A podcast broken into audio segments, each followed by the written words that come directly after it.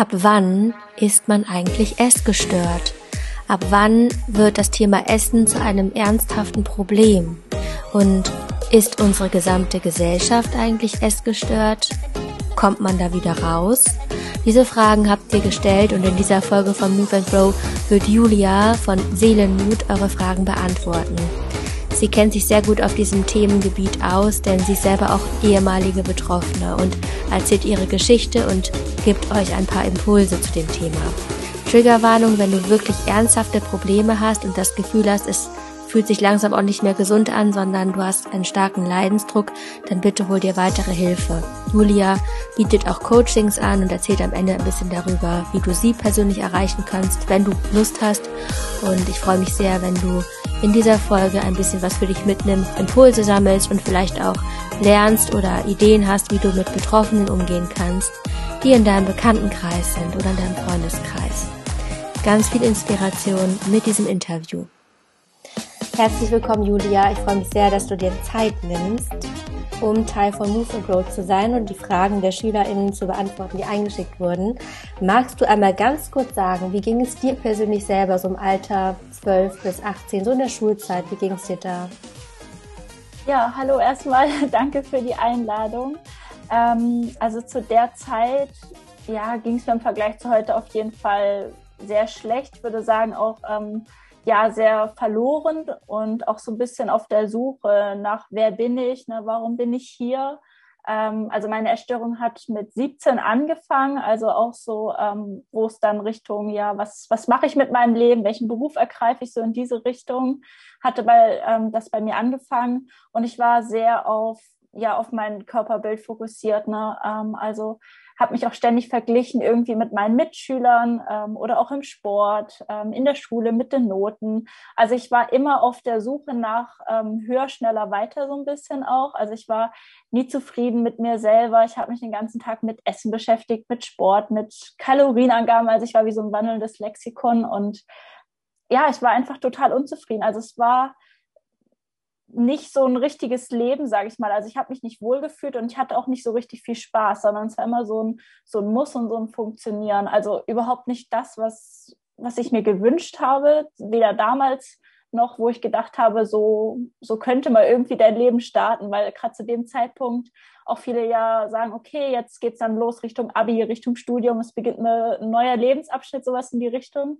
Ähm, war ich halt sehr gefangen mit in meinem Kopf und mit den Gedanken. Und ähm, ja, es hat noch sehr schwer gefallen, irgendwie mit den anderen Spaß zu empfinden, ne, mich zu verabreden. Also es war dann immer so, kann ich das jetzt machen? Also ich hatte auch gar keine Spontanität mehr, sage ich mal so in meinem Leben, sondern es war alles so sehr streng getaktet und das hat es einfach sehr anstrengend gemacht, mein, meinen ganzen Alltag. Danke für die Einblicke. Ja. Was machst du denn heute? Wie geht's dir heute? Wie alt bist du überhaupt? Ähm, ich bin 24 ähm, und ich bin im Moment noch in den Endzigen meines Psychologiestudiums und ähm, ich bin Ernährungsberaterin und Coach für Menschen mit Essstörungen. Also ich habe tatsächlich mein, meine eigene Geschichte so ein bisschen zu meiner Mission gemacht, anderen Leuten zu helfen. Und damals hätte ich nicht geglaubt, dass ich da mal heute stehen würde tatsächlich. Ähm, und da liegt auch sehr viel Zeit dazwischen. Also das darf man nicht vergessen. Es ist nicht von heute auf morgen gekommen und da lag auch noch mal ein Klinikaufenthalt dazwischen und auch ähm, tatsächlich noch mal ein Burnout und Depression, also auch sehr viele tiefe Phasen. Ähm, aber heute bin ich an so einem Punkt, wo ich ja wieder froh bin, auch einfach am Leben überhaupt zu sein, tatsächlich. Und wo ich morgens aufwache und irgendwie auch mit einem Lächeln aufstehe und sage, ich freue mich auf das, was der Tag bringt.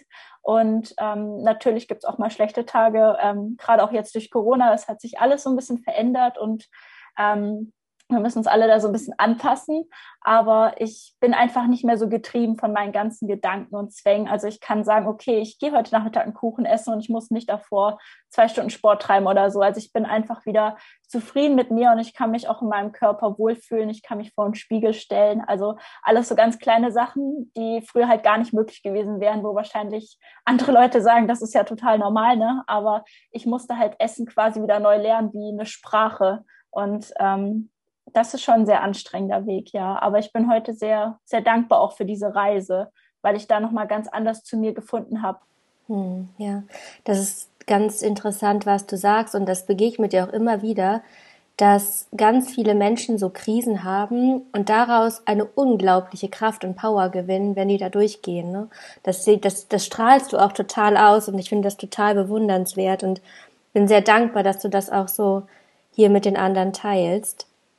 Und gerade weil es einem mal eine Zeit lang nicht gut geht, und ich glaube, das kann man ja auch auf alles andere übertragen, es muss jetzt keine Essstörung sein, kann man daraus ähm, ganz viel rausholen, in, auch in allen anderen Bereichen ja, auch Depressionen und ja, ich denke, da kann man an der Stelle wirklich sagen, ganz oft ist eine Krise eine große Chance auch, auch wenn man das in der Krise überhaupt nicht so sieht und hören möchte wahrscheinlich. Hm. Ja. Gut, lassen wir starten mit den Schülerfragen. Also es gab einmal die Frage, die so ganz grundlegend ist, ähm, zum Thema Essstörung an sich. Ab wann hat man überhaupt eine Essstörung? Also so ganz klassisch ist ja dieses Magersucht, Bulimie, das hat man ja auch, also ich bin ja Biologielehrerin, das ist etwas, was ganz klar auch im Unterricht kommuniziert wird. Und es gibt aber auch so ganz seichte Formen wahrscheinlich. Ne? Kannst du dazu vielleicht was sagen? Ab wann hat man eine Essstörung? fragt ein, eine Person hier. Ja, also wenn man, wenn ich jetzt bei meinem Psychologiestudium bleibe und ich sag mal in so einen diagnostischen Leitfaden gucke, dann ist das sehr streng geregelt. Ne? Also so nach dem BMI von kleiner 17,5. Ähm, es soll selbst hergeführter Gewichtsverlust sein. Es sollen vielleicht auch Gegenmaßnahmen geschehen sein, ja, in Form von eben Sportzwängen ähm, oder wenn man jetzt bei der Bulimie in Form von Erbrechen, von Abführmitteln, all diese Sachen. Ähm, also da ist das sehr streng getaktet. Aber wie du sagst, ähm, ich bin persönlich der Meinung, es braucht eben nicht das. Ne? Es braucht nicht unbedingt dieses Untergewicht oder diese hervorstehenden Knochen, wo viele halt leider so ein bisschen hineifern, weil sie das Gefühl haben, ich bin nicht krank genug, ne, um auch mir Hilfe zu suchen. Ich war die meiste Zeit äh, tatsächlich eher so atypisch, anorektisch. Also man hat es mir nicht äußerlich unbedingt angesehen, weil ich eher Normalgewicht hatte. Und ähm, ich würde sagen, dass jemand dann essgestört ist, wenn man einen Leidensdruck empfindet, ganz ähm, pauschal jetzt gesagt, wenn wirklich die Gedanken ähm, um das Thema Essen kreisen, um Kalorien, wenn man sagt, ich kann ich mich nicht mehr vor den Spiegel stellen, ja, ich finde mich hässlich oder ähm, wenn vielleicht auch schon so eine Körperschemastörung besteht, ne, also man sagt, ich empfinde mich total dick, obwohl alle anderen sagen, nee, ich bin total dünn ähm, aber auch wenn man immer ein schlechtes Gewissen hat, wenn man was isst, ja, oder wenn man immer sagt, ich muss die und die Diät halten, ähm, oder wenn ich heute eine Pizza esse, dann muss ich einsparen. Also es ist ähm, sehr schwierig, da eine Grenze festzumachen, weil ich persönlich empfinde schon fast, dass unsere Gesellschaft immer mehr essgestört wird. Ja, also jetzt war gerade wieder Ostern, dann wird gefastet und überall springen ja Diäten an und es ist ganz, ganz schwierig, weil für viele es einfach normal geworden ist, als Frau seinen Körper zu hassen und immer zu sagen, ich bin da und da unzufrieden, da muss ich noch was verändern. Ähm, Deswegen, es ist schwierig. Ähm, oder auch zwischen sehr vielen Lifestyle-Sachen, auch so ein Vegan-Trend kann manchmal schon eine versteckte Orthorexie sein, ja, dass man einfach sagt, ach, ich ernähre mich jetzt vegan, aber in Wahrheit gehöre ich schon eigentlich einer Gruppe von Essgestörten an, wo der ganze Tag sich darum dreht, wann esse ich was und darf ich das, ist das jetzt besonders clean? Ne? Also es gibt so viele Unterformen dass es das schwer macht. Aber ich würde sagen, wenn jemand wirklich sich belastet damit fühlt, wenn die Gedanken kreisen, wenn man nicht mehr abschalten kann, wenn man sich vielleicht auch ständig vergleicht, ähm, auch auf Social Media, dann ist das eigentlich schon eine Erstörung, ohne dass das der Körper schon signalisiert. Also ich finde, wenn man das am Körper ansieht, dann ist eigentlich schon so nach zwölf, ne, dann muss man eigentlich schon die Notbremse ziehen und ich glaube, da muss es nicht unbedingt hinkommen. Also für alle da draußen auf jeden Fall, die vielleicht noch auf diesen richtigen Moment warten, äh, bitte nicht warten, bis ihr total abgemagert seid. Mhm. Du hast gerade das Wort Orthorexie genannt. Kannst du erklären, was das ist? Ähm, Orthorexie bezeichnet Menschen, die sich wirklich zwanghaft ähm, damit beschäftigen, gesund zu essen. Also auch ähm, sagen, ich esse zum Beispiel gar keinen Zucker und wenn, dann muss das alles ersetzt sein durch eine Banane oder durch Datteln. Also die meiden auch bestimmte Lebensmittelgruppen wie eben ja Fastfood so und so jeglicher Art, aber teilweise auch schon, dass sie sagen, ich esse keine Kohlenhydrate, ja, ähm, oder ich esse nur dieses Obst und Gemüse. Ähm, also es geht wirklich auch in so Richtung, dass man sich noch nicht mal eine ba Banane mehr erlaubt, weil das schon zu viel Zucker hat oder zu viel Kalorien.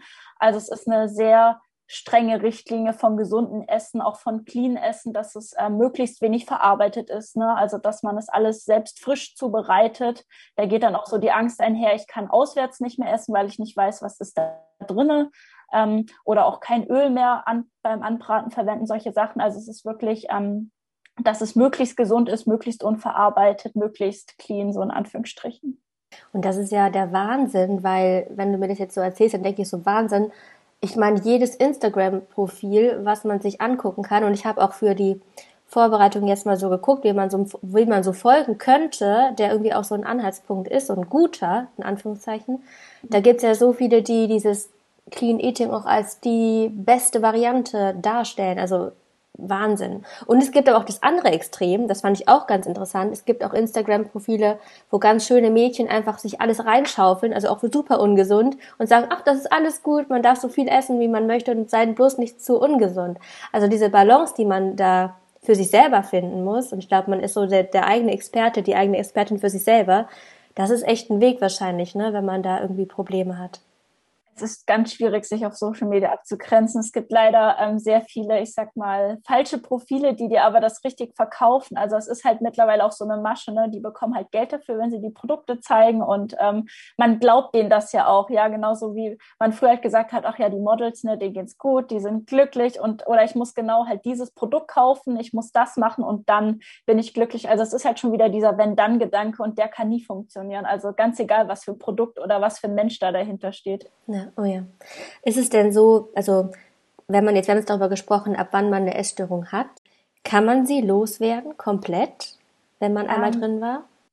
Also wenn man viele Therapeuten fragt, sagen sie immer, es ist mehr wie so ein trockener Alkoholiker, ja, also dass man quasi das so stumm im Hinterkopf behält. Ähm, ich bin das auch durchlaufen quasi, dass man mir das gesagt hat, aber das war für mich nie so ein Ziel. Also ich habe immer gesagt, nee, also entweder bleibe ich drin oder oder gar nicht, weil ich habe doch keine Lust, dass das trotzdem die ganze Zeit so im Hintergrund ist. Und äh, nach meiner Erfahrung her ist es 100 Prozent möglich, das aufzulösen, aber man muss an diese Wurzel gehen. Ja, also woher kommt wirklich die Erstörung und was steht da dahinter? Weil Essen ist ja nicht das Problem, das ist nur leider so diese Illusion nach außen. Es ist ein Ablenkungsmanöver, ja. Und wenn man wirklich sich damit beschäftigt, was steht da dahinter, dann kann man das auflösen, ja. Also ich kann das aus eigener Erfahrung sagen, dann kommen diese Gedanken auch nicht mehr und dann ähm, reagiert man auch nicht mehr plötzlich auf irgendwas, weil man verstanden hat, warum das so ist.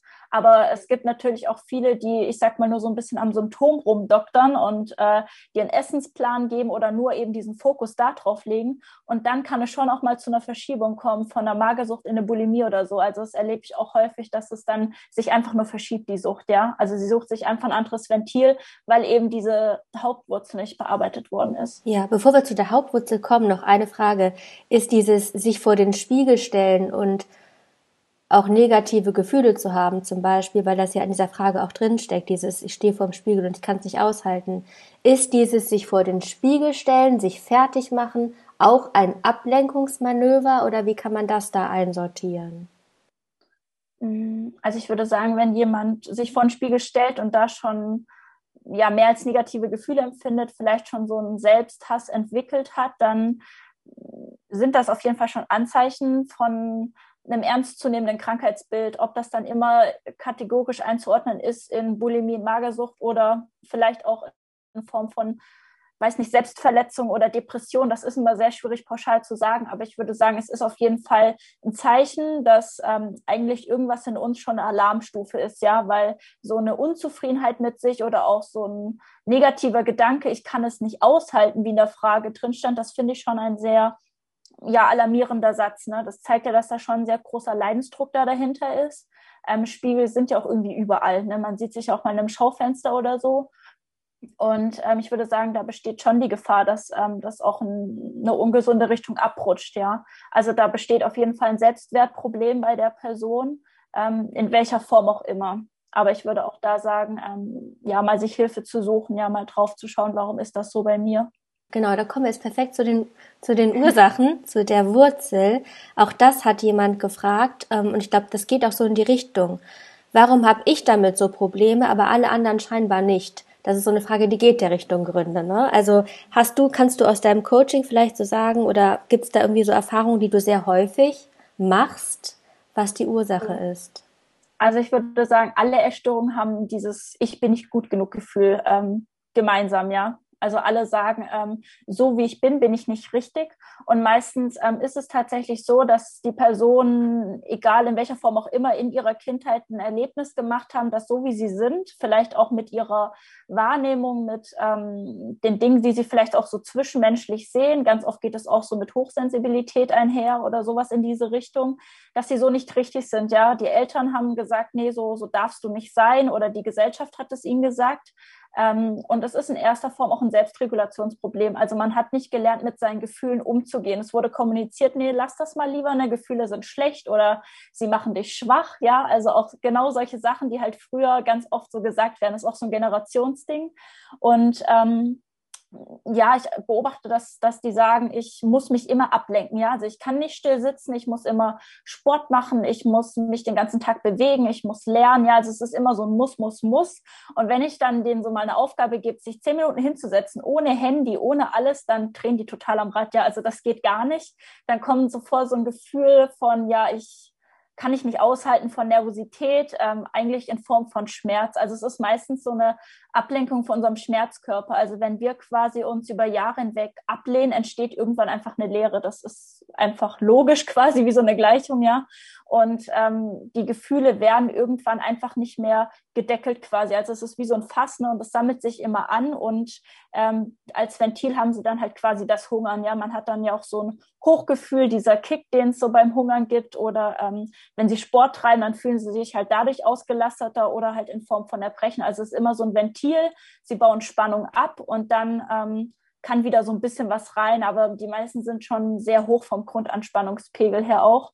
Und ähm, irgendwann gibt es halt Probleme. Ne? Also irgendwann, es gibt ja auch dieses Zitat, dass die ähm, Seele so den Körper vorschickte, ne? mach ihn mal krank, dass ähm, du mir bitte zuhörst, so in diese Richtung. Kann man nachgoogeln, ich kann es jetzt nicht so perfekt auf den Punkt bringen, aber eigentlich ist es eine Botschaft. Ja, also unser Körper wird ja auch nicht ähm, umsonst krank, sondern er möchte uns auch nichts Böses, sondern er möchte, dass wir ihm halt mal zuhören, ja, auch mal zu gucken, ähm, wie geht's mir eigentlich? Ja, da steckt eine tolle Botschaft drin. Also ich finde wirklich dieses sich selber zuhören und so den Kontakt zu sich selber zu finden, das ist etwas, was so wichtig ist, ja. Und nochmal kurz zu diesem, dass die Gesellschaft oder die Eltern oder irgendjemand einem etwas suggeriert hat, wie man sein soll oder zu sein hat, das kann so subtil sein. Und ich will auch nochmal sagen, also ich glaube, dass, ich glaube, das habe ich bei dir auch gelesen, dass ganz oft ja auch Eltern und ich muss es auch über mich sagen, als Lehrerin oder, das, oder generell auch Geschwister, Angehörige, dass die mit ihren Kommentaren oder irgendwelchen Sachen, die sie sagen, manchmal was ganz anderes meinen. Nur interpretiert man dann vielleicht auch irgendwie so, ohne dass derjenige, dem man die Schuld geben kann, ähm, interpretiert man für sich selber vielleicht, ja, so und so müsste ich sein. Und da die, die Schuld bei den Eltern oder bei den Lehrern oder bei den Angehörigen, denen die so zu abzugeben, ist auch nicht immer das Richtige, oder? Wie siehst du das?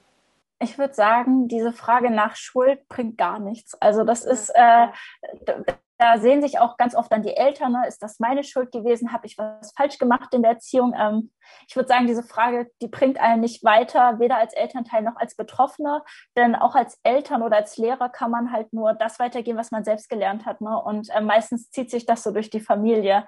Ähm, also häufig äh, sehe ich das auch so, dass schon die Geschwister irgendwie Probleme hatten, ja. Oder es gibt natürlich auch immer den Fall, dass die Mutter sehr diätbetont ist, sehr bewusst ist, ja, und es wird von klein auf sehr auf die Figur geachtet. Aber wie du schon sagst, es kann auch ähm, einfach in der Schule, ja, durch, durch Mobbing, durch Selbstzweifel ähm, dieses Gefühl entstehen, ich muss, äh, ich muss besser sein. Ne? Ich bin einfach nicht, nicht gut genug in diesem System drin. Ja, also auch einfach dieser Druck, der, der da ist in unserer Gesellschaft und gerade auch im Bereich Schule kann ich aus eigener Erfahrung sagen, das kann schon einfach am Selbstwert sehr nagen. Und wenn der generell vielleicht eher niedrig ist, ja, und zu Hause auch ähm, nicht gerade aufgebaut wird, sondern da auch mehr einfach erwartet wird, eine gute Leistung zu erbringen und solche Sachen, dann hat man es auch nie gelernt, einfach damit umzugehen. Und dann ist es einfach auch okay, dass ähm, man, ich sag mal, eine Essstörung entwickelt. Ja, also es ist ähm, auch nicht die Schuld von dem Betroffenen. Ja, also auch wenn das, ähm, da immer gesagt wird, ne, du musst ja einfach nur was essen, ist doch eigentlich nicht so schwierig. Aber für die Person ist das halt einfach schwierig. Ja, es ist ihr Sicherheitsnetz. Also sie fühlen sich da drin wohl. Es geht ja darum, sich auch so eine kleine Welt zu erschaffen, wo man einfach eine Kontrolle hat. Ja. Ähm, weil man hat so dieses Gefühl, alles um mich herum kann ich nicht kontrollieren. Das ist irgendwie außerhalb meiner Reichweite und deswegen ist es auch so schwierig, die Essstörung loszulassen. Ne? Die ist so ein bisschen beste Feindin, aber auch gleichzeitig eine Freundin, weil sie gibt dir halt dieses Gefühl von, ja, du musst nur das und das Gewicht erreichen, du musst nur bei mir sein, dann, dann werden wir glücklich. Ja, du brauchst auch niemand anderen, brauchst keine Freunde. Ähm, also gerade dieses Kontrollgefühl und auch dieses Sicherheitsnetz, das ist halt ein ja, ein Punkt, da ist es nicht so einfach zu intervenieren. Also da muss man auch als erst als Betroffene diese Einsicht bekommen, ist, ich bin wirklich krank, ich brauche Hilfe. Das ist auch ähm, nicht so einfach. Ja, wir kommen gleich zu den Tools. Vorher noch, noch zwei Punkte, die du gesagt hast. Einmal dieses, du hast selber Erfahrung mit Mobbing gemacht. Wir haben im Vorgespräch schon kurz drüber gesprochen. Du hast eine ganze Podcast-Folge auch zugemacht. Machst du einmal kurz sagen, wo man die findet, dass wir das nicht alles wiederholen, dass man danach hören kann? Genau, das ist beim Podcast Unverhüllt. Ähm, der ist von der Rike und von der Amelie, ähm, zwei ganz, ganz nette, die ähm, auch mit dem Thema Essstörung betroffen sind und auch mit ähm, ja, anderen Experten schon geredet haben, aber auch aus ihrer eigenen Erfahrung erzählen, ähm, auch ganz viel zum Thema ähm, Essstörung und Klinik, ja. Und da gibt es tatsächlich, das ist jetzt schon ja, so ein halbes, dreiviertel Jahr her, da gibt es eine Folge zum Thema Mobbing und da war ich auch zu Gast und da spreche ich über ja, meine Mobbing-Erfahrung. Danke, ich verlinke das in den Show Notes, in den Notizen zum Podcast. ja, perfekt. Und das Zweite, ähm, das wollte ich nochmal betonen, mir ist es so wichtig, dass hier klar wird, dass hier sich keiner getriggert fühlen soll im Sinne von der oder der hat die Schuld, weil genau das, da gehe ich voll mit dir mit. Die Schuldfrage ist hinfällig. Also die sollte man einfach ausklammern und lieber gucken, wie man weitermacht. Und da kommen wir jetzt auch zu den Tools. Ähm, was hast du denn so für erste Tipps für Leute, die jetzt zum Beispiel sagen, oh Gott, ich kriege jetzt schon richtige, schon richtig Angst, jetzt habe ich irgendwie das Gefühl, ich bin irgendwie betroffen und so, weil das kann, glaube ich, sehr lähmend sein auch.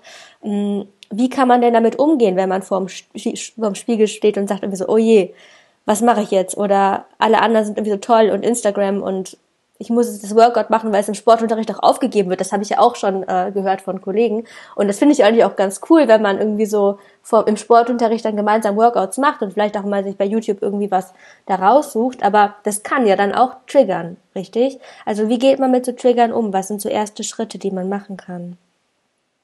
Mm, also ich würde sagen, für, ich sag mal, Leute, die jetzt noch nicht so von der Essstörung betroffen sind, ja, die vielleicht einfach mm, vom Selbstwert her so ein bisschen Probleme haben, ähm, ganz, ganz wichtig, mal zu gucken, was habe ich denn schon alles geschafft, ja. Also auch mal aufzuschreiben, ähm, was sind meine Meilensteine, was habe ich schon alles gemeistert und auch ähm, so kleine Erfolge anzuerkennen, ja, wie zum Beispiel eben einen Schulabschluss oder ähm, ich sag mal, einfach ein Jahr Corona und Schule geschafft zu haben. Also ich kann mir vorstellen, dass das echt sehr anstrengend ist. Also bei uns in der Uni ist das nochmal ein bisschen was anderes, weil wir eh mehr auf uns allein gestellt sind. Aber ich glaube, damals in der Schule, als ich vom Abi war und ich glaube, wenn ich das alles zu Hause so gemeistert hätte, also ich muss sagen, das ist schon immer ähm, bewunderlich auf jeden Fall, ja.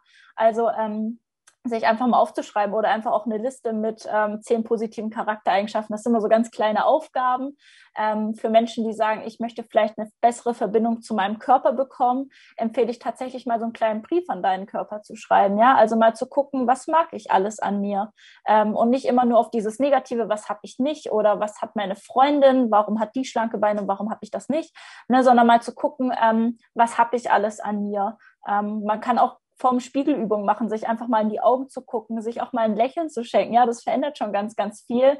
Oder sich achtsam einzucremen, ja, oder ähm, weiß nicht, tanzen ist immer eine tolle Sache, ja. Also einfach Musik auf die Ohren und zu tanzen, ja. Also so mit sich selbst wieder so kleine Erfolge zu feiern, sich einfach auch mal was Gutes zu tun ähm, durch ja, einen schönen Tee oder ein schönes Buch. Es ist natürlich jetzt im Moment sehr begrenzt alles, aber man kann auch zu Hause sich mal einen schönen Podcast anhören, so wie diesen hier zum Beispiel, ja, oder sowas in die Richtung.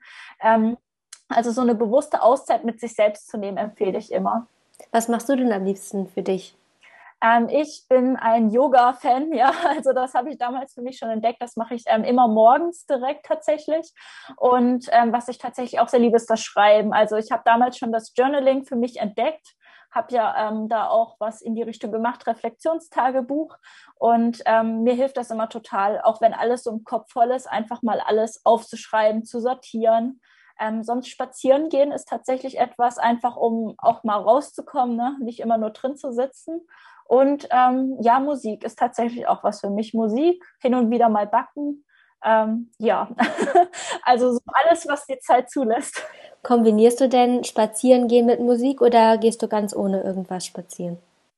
Ähm, ich gehe tatsächlich am liebsten ohne irgendwas spazieren und tatsächlich auch gerne ohne Handy, ja. Also, weil sonst habe ich wieder die ganze Zeit irgendwelche Nachrichten oder ich denke, ach, da könntest du noch eine Story draus drehen oder so. Also am besten bewusst ohne alles, weil dann nehme ich auch mehr wahr von der Natur. Es sei denn mal vielleicht ein Podcast, ja, aber ähm, eigentlich mag ich es mal alleine auch mit mir zu sein und vielleicht einfach mal die Vögel zu hören, jetzt im Frühling, sowas in die Richtung. Ja, ja.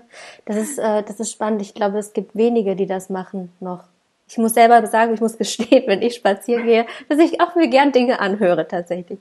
Ja, ja, aber es ist, wenn man das dann mal auch, also wenn man einfach mal komplett ohne Handy rausgeht, man wird überrascht, man wird wirklich überrascht, dass es auch echt ein schönes Erlebnis sein kann. ja, also ja, ja, oder irgendwie mal wohin zu gehen, wo halt kein Netz ist, ja. Also ich nehme halt auch ganz gerne einfach mal ein Buch mit nach draußen, sowas in die Richtung, ja. Also einfach mal ähm, vor allen Dingen jetzt die Sonne zu genießen also ich finde ähm, am besten eine Abwechslung zu haben, ja, also nicht nur den ganzen Tag vor Zoom zu sitzen, vor dem Laptop, sondern zu sagen, ich, ich stehe auch mal auf, ja, und dann, dann backe ich vielleicht was und dann gehe ich raus. Also möglichst viel Abwechslung in den Alltag zu bringen, weil es wird auf die Dauer sehr anstrengend, besonders wenn man vielleicht noch einen engen Raum hat, nur ein Zimmer, dann ähm, kann einem die Decke schnell auf den Kopf fallen. Oh ja, stimme ich dir zu. Ja, auch gerade wenn man in der Familie ist und noch ein bisschen jünger und in der Schule, dann auch mal einfach so ja für sich zu sein, unabhängig von der Familie. Hm. Ja, ähm, nächster Punkt jetzt. Du hast also vielleicht noch ganz kurz, du hast gerade was von Journaling gesagt. Du hast hast du ein Journal selber rausgebracht? Habe ich das richtig Genau, gemacht? ich habe ähm, ein Reflexionstagebuch entwickelt, was sich ja hauptsächlich präventiv, aber auch für Menschen, die schon im Klinik oder im Therapiesetting sind, ähm, eins entwickelt, was über drei Monate tatsächlich geht und verschiedene Themen wie zum Beispiel Körperschema oder Emotionsregulation aufgreifen. Da sind ganz, ganz viele Körperübungen drin, aber auch Übungen für den Selbstwert, ja, Achtsamkeitsübungen und so eine kleine Dankbarkeitsroutine auch zu entwickeln. Also es gibt immer so Fragen für morgens und für abends, alles sehr geführt und ähm, einfach immer mal wieder zu gucken, wie geht's mir, ähm, was gab's heute an meinem Tag, wofür ich dankbar sein kann, ja, solche Sachen, die sind da drin. Cool. Wenn man jetzt, das ist jetzt der dritte Punkt, merkt, man hat vielleicht Betroffene im näheren Bekanntenkreis und man fragt die, jetzt nämlich eine Schülerin hat gefragt oder ein Schüler, ist ja immer anonym, ich weiß nicht genau äh, welches Geschlecht, ähm, was kann ich machen, wenn ich glaube, jemanden zu kennen, der Probleme hat, aber wenn ich frage, heißt es immer, nö, nö, ich habe kein Problem. Wie kann man damit umgehen? Ja, ist kein einfacher Punkt, würde ich sagen. Also gerade als ähm, Freund oder als Freundin ist man ja auch, ähm, ja, ich glaube, sehr gehemmt. Ja, also je nachdem auch vielleicht in welchem Alter ähm, man jetzt gerade ist. Ich würde es versuchen, immer offen anzusprechen. Und selbst wenn die Person halt sagt, ja, mir geht's gut, das ist immer dieser Lieblingsantwortsatz, ne? Also wie geht's dir, mir geht's gut. Ähm, wenn man sieht, diese Person nimmt offensichtlich sehr viel ab, dann kann es dieser Person nicht gut gehen, ja. Ähm, also ich würde wirklich versuchen, da dran zu bleiben, immer mal wieder einfach zu fragen, nachzuhören. Oder ich empfehle es, ähm, auch wenn man gar nicht weiß, wie soll ich denn da rangehen, einfach mal vielleicht einen lieben Brief der Freundin zu schreiben. Ja, nicht immer über WhatsApp, sondern mal so handschriftlich. Und das ähm, einfach mal zu geben, das hat manchmal schon eine ganz andere Wirkung. Und vielleicht kommt ein Brief zurück, ja, sowas in die Richtung. Und wenn man merkt, ähm, ja, man sieht vielleicht auch, diese Person nimmt Medikamente ein, ja, in Form von Appetitzyklern oder geht vielleicht auch in der Schule irgendwie aufs Klo, ja, um sich zu erbrechen. Ähm, dann würde ich sagen, bitte irgendwie eine erwachsene Person mit einnehmen, ja. Also zum Beispiel eben die Lehrerin, wenn man da genug Vertrauen hat oder den Vertrauenslehrer, ähm, oder halt auch einfach mit den Eltern zu Hause darüber zu sprechen und die können dann vielleicht mit den anderen Eltern intervenieren, sowas in die Richtung. Aber ähm, bitte auf keinen Fall ja das weiterhin verstecken und verschweigen, weil genau das macht es halt schlimmer, wenn man sagt, ähm, ich schaue halt einfach weiter zu oder es geht mich vielleicht auch nichts an. Also ich kann da immer nur sagen, ähm, versucht ähm, zu helfen in dem Maße, was es euch möglich ist. Mhm. Ja, danke. Mir ist es auch wichtig, nochmal zu betonen, es gibt ja auch Jungs, die das Problem haben oder junge Männer.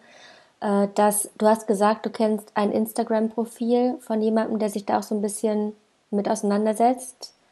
Ja, es gibt tatsächlich mittlerweile immer so ein bisschen mehr Männer, die sich auch mal trauen, ähm, weil es ist keine Frauenkrankheit, ja. Also es ähm, denken, glaube ich, ganz, ganz viele. Es betrifft nur Mädchen und die wollen zu GNTM oder sowas in die Richtung. Ähm, nein, es betrifft tatsächlich auch ähm, eine relativ hohe Anzahl von Männern. Ähm, die Dunkelziffer ist natürlich immer ein bisschen höher, aber ähm, das ist ein Problem, was einfach nicht nur Frauen betrifft, sondern auch Männer sind unzufrieden mit ihrem Körper, die vergleichen sich dann halt mit Muskeln, ja, oder mit was auch immer. Ähm, aber es, das Grundproblem ist das gleiche, egal ob man jetzt sich mehr männlich fühlt oder mehr weiblich, ähm, weil auch weibliche Aspekte gibt es ja auch am männlichen Körper, ja. Und ähm, andersrum, es wird halt nur leider darüber nicht so ähm, gesprochen. Ja, ja. Mhm. Letztens hatte ich tatsächlich sogar eine Situation, das ist schon ein bisschen länger her, es war sogar noch nicht mal in der Schule jetzt, sondern in einer Schule, wo ich Praktikum gemacht habe, ist schon mehrere Jahre her. Da habe ich aber mitbekommen, dass gerade ein Schüler, also ein Junge, zu einem anderen, der wirklich so ein bisschen, ja, ich glaube, der war im Sportunterricht, hat er irgendwie das nicht geschafft, wie er es schaffen sollte. Und da hat der eine zum anderen gesagt, du fettes Schwein. So. Hast du dann Tipp, und das ist jetzt so aus meinem ganz persönlichen Interesse als Lehrerin, ne? was kann man da tun? Weil es wird wenn dieser Schüler nicht ein wirklich sehr, sehr großes Selbstbewusstsein hat, wird es ja was mit diesem Kind machen. Was kann man da tun als Lehrerin oder vielleicht auch als Mitschülerin, der das, das mitbekommt, der das mitbekommt? Mhm. Also im besten Fall hat man natürlich einen Kumpel ne, oder eine Freundin, die auf jeden Fall ähm, den dann so ein bisschen, ich sag mal, auch schützt, ja, vielleicht auch den diesen ähm, Mobber so ein bisschen angeht, ja, oder auch mal sagt, hey, so ist das nicht richtig. Ähm, als Lehrerin würde ich da immer dazwischen gehen, ja, also wirklich auch ähm, mit diesem Schüler zu sprechen, ähm, sowohl mit dem, der diese Aussage getroffen hat, die wirklich ja sehr hart ist, ähm, als auch mit dem mit dem anderen Schüler. Ähm, ich glaube, gerade auch solche Leute, die solche Aussagen treffen, die treffen das auch nicht. Ähm, ja, meistens mit einer Vorgeschichte, ja, die treffen das meistens, um Aufmerksamkeit zu bekommen, ja. Ähnlich wie es auch in der Essstörung ganz viel um Aufmerksamkeit geht, um Anerkennung. Ähm, ich finde es ganz wichtig, dass man mit beiden Seiten immer spricht. Auf der einen Seite eben aufzeigt, hey, sowas ist nicht richtig, das, das verletzt ähm, diese Person und das kann wirklich ähm, schwerwiegende Folgen ziehen. Ähm, und auch auf der anderen Seite natürlich zu gucken, wie, wie geht's dir gerade da damit, ja, die Person vielleicht auch so ein bisschen rauszunehmen aus dem Kontext. Ja, und wenn das vielleicht auch öfters vorkommt, natürlich ein Eltern-Lehrer-Schüler-Gespräch auch zu suchen, um mal ähm, ja da einzugreifen, weil ich glaube, das kann dann halt auch wieder in Form von Mobbing oder sowas ähm, weitergehen. Heutzutage kriegt man das ja auch schwieriger mit, dann geht das über WhatsApp und Gruppenchats, ja. Also es ist ähm, sehr gefährlich, leider auch durch die Medien. Ja, da können wir nochmal auf das Mobbing, äh, diesen Podcast äh, verweisen, den du eben genannt hast zum Thema Mobbing. Und ich möchte auch nochmal unterstreichen, es ist so, so wichtig, wenn man in so einer Situation ist, auch als Schülerin, dass man da ehrlich ist. Weil ich erlebe auch, dass auch in anderem Kontext, jetzt auch so bei kleineren Dingen, dass Schüler dann sagen, ja, ist nicht so schlimm, wir sind ja gut befreundet und dann vielleicht auch nicht zugeben wollen, dass es doch verletzend ist. Also, dass man da auch ganz klar mal sagt, hier ist eine Grenze und wir sind zwar cool und gut befreundet, aber das reicht auch hier an der Stelle, dass man auch das klar sagt. Ich glaube, dass da dieses, dieser Faktor, ich muss irgendwie cool sein oder irgendwie stark und so weiter, dass das in vielen Köpfen so verankert ist. Ja. Ja. Gut. Ja. Hm. Ja, Julia, ich danke dir. Gibt es noch irgendwie was, was du ergänzen magst? Ähm, nee, ich glaube, so spontan fällt mir jetzt nichts ein. Ähm, also ich kann nur jeden ermutigen, auf jeden Fall oft nach Hilfe zu fragen. Ähm, egal in welcher Form, ob es jetzt die Eltern sind oder ob es halt eine professionelle Hilfe ist. Ähm, aber es auf jeden Fall nicht für sich zu behalten, ja, also nicht alles mit sich selbst auszumachen und zu sagen, ich komme damit schon klar oder es geht noch ein Tag oder eine Woche, was auch immer, ja, also wirklich da, ähm, ja, achtet auf eure Bedürfnisse einfach auch und hört auf euren Körper. Unabhängig jetzt von dem Thema Essen, wobei es kann auch darum gehen, um Essstörungen, Hast du so eine Lebensweisheit, die du jungen Menschen mitgeben würdest in der Schulzeit? Irgendwas, wo du sagst, das ist irgendwie was, das würde ich gerne jungen Menschen mitgeben? Ich würde sagen, der Satz, du bist gut genug, das ist so meine Lebensweisheit. Ich würde sagen, den, den, gebe ich so und so jedem mit, ähm, sowohl auf Instagram als auch bei mir im Coaching-Bereich. Also einfach dieses, ähm, dieses Selbstwert, ja, den zu stärken und zu sagen, du musst nicht immer noch besser werden, ja, du musst auch nicht immer noch diesen Abschluss machen und das und das und das drauf und dann bist du erst was wert, ja, also ähm, weg von diesem Schwarz-Weiß-Denken zu kommen, also dieser Wenn-Dann-Gedanke, den finde ich immer, ja, ganz, ganz schlimm und doch ertappt man sich natürlich ganz oft dabei, dass man ihn einfach in seinem Kopf so bekommt.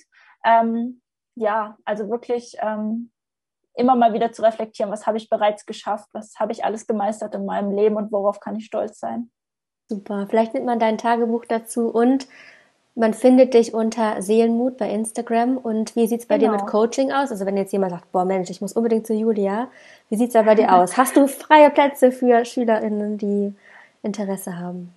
Ja, ich habe freie Plätze. Also ähm, es kommt immer ein bisschen drauf an, auf die Zeit. Ähm, ich habe tatsächlich nicht ganz so viele Plätze, weil ich eine sehr intensive Betreuung habe, auch mit ähm, zwischen den Sitzungen Betreuung, dass immer da eine ja, Erreichbarkeit auch herrscht. Und deswegen ähm, mit meinen anderen Projekten bin ich leider, ich sag mal, noch nicht ähm, Vollzeit-Coach, ja. Aber man findet auf jeden Fall meine Homepage ähm, in der Bio, sowohl auf Instagram als auch, wenn man äh, ja Seelenmut eintippt. Ich glaube, man, man kommt im Laufe der Zeit drauf und dann kann man mir auf Instagram eine Nachricht schreiben oder eine E-Mail schreiben, ja. Ähm, vielleicht auch von, von den Eltern aus, ja, wenn die Eltern das jetzt vielleicht hören, ja.